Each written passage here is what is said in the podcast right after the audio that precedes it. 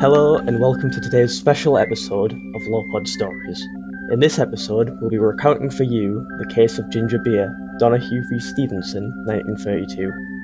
The episode will be narrated by members of Lawpod to best recreate the case and its facts as they unfolded. So, without further ado, please take a seat and grab yourself a drink. Make sure there's not something at the bottom of the glass before you take a sip. And if you do find something that doesn't belong, then take note in the proceedings of this episode.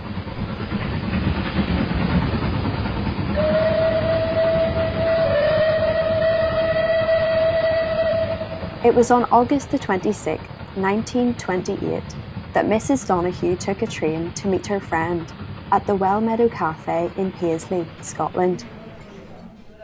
It was Mrs. Donoghue's friend who made the order, getting themselves a pear and ice and ordering Mrs. Donoghue a ginger beer float. On the bottle was a label that read D. Stevenson, Glen Lane, Paisley. At first, she was enjoying her float it was only when her friend poured a second helping of ginger beer that Mrs. Donoghue was shocked to witness part of a decomposing snail fall out of her bottle. Mortified and sickened by the sight, Mrs. Donoghue complained to the owner of the cafe, one Francis Minchella, but nothing was done at this time. Over the following days, Mrs. Donoghue reported feelings of a nasty abdominal pain and eventually, on the 29th of August, went and consulted a doctor, which ultimately led to her being admitted for emergency treatment on the 16th of September.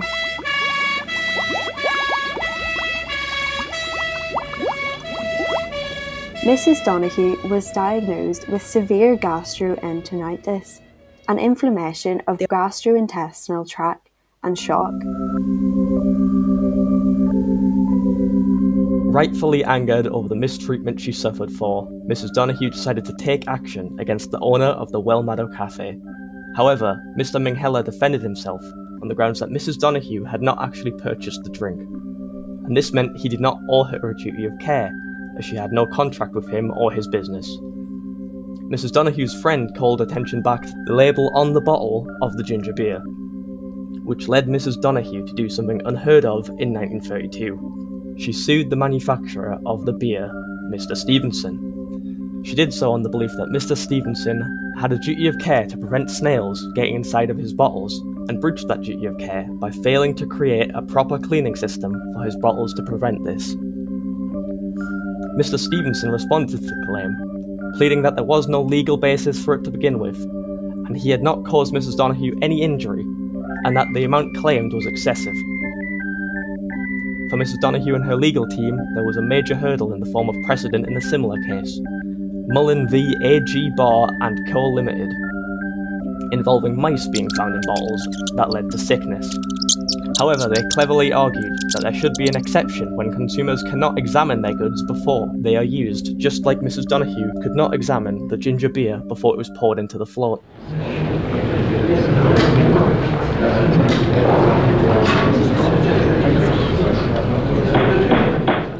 The court is now in session. The case first reached the Court of Session in Edinburgh, where the claim against Mr. Minchella was abandoned due to the lack of a contractual relationship between him and Mrs. Donoghue, due to her friend purchasing the ginger beer. It was here that Lord Moncrieff held that liability should be present for the preparation of food, and followed by saying, I fail to see why the fact that danger has been introduced by an act of negligence and does not advertise itself should release the negligent manufacturer from a duty or afford them a supplementary defence. The court strayed away from the English case law requirement of contractual basis for goods that were not inherently dangerous, citing that there was no such decision from Scots law. The court is now in session.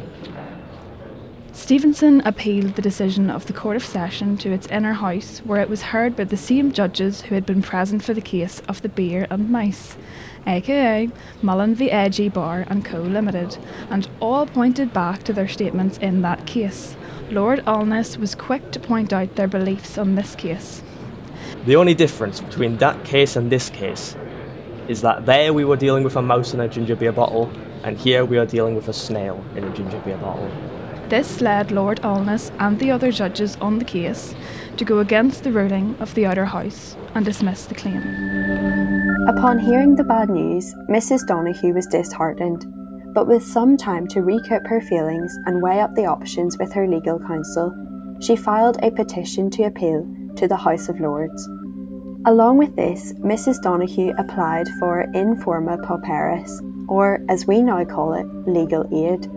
This was something that she was meant to have done in the Court of Session but had failed to do. Legal aid is there for those without their own monetary means to file a lawsuit, and Mrs. Donoghue is such a person. The House of Lords granted both the application for legal aid and the petition, and agreed to schedule the hearing for the 10th and 11th of December 1931. The, the, hearing came around, and it was time for both parties to lay down their arguments. Up first was Mrs. Donoghue's counsel, George Morton, KC. In manufacturing, such as the creation and storage of ginger beer, a relationship of duty independent of contract may in certain circumstances arise, to which the extent of this duty would apply on the circumstances of the case.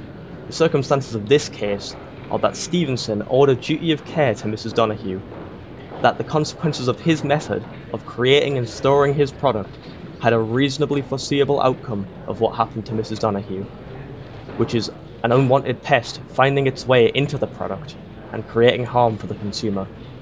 For another point, the bottles are opaque, with no ability to see in. Tie this to the fact that they are meant for human consumption, and we find ourselves in this exact scenario. It was then time for the opposing counsel representing Mr. Stevenson. This was Wilfred Normand KC. It is firmly established in both English and Scottish law that in an ordinary case, which is this, the supplier or manufacturer is under no duty to anyone with whom he is not in contractual relation. Duty of care in relation to a supplier or manufacturer can only be established when either the item is intrinsically dangerous, which ginger beer is not, or that the seller knew it was dangerous and withheld this information on the sale, which Mr. Stevenson did not. The arguments against my client have no basis in precedent.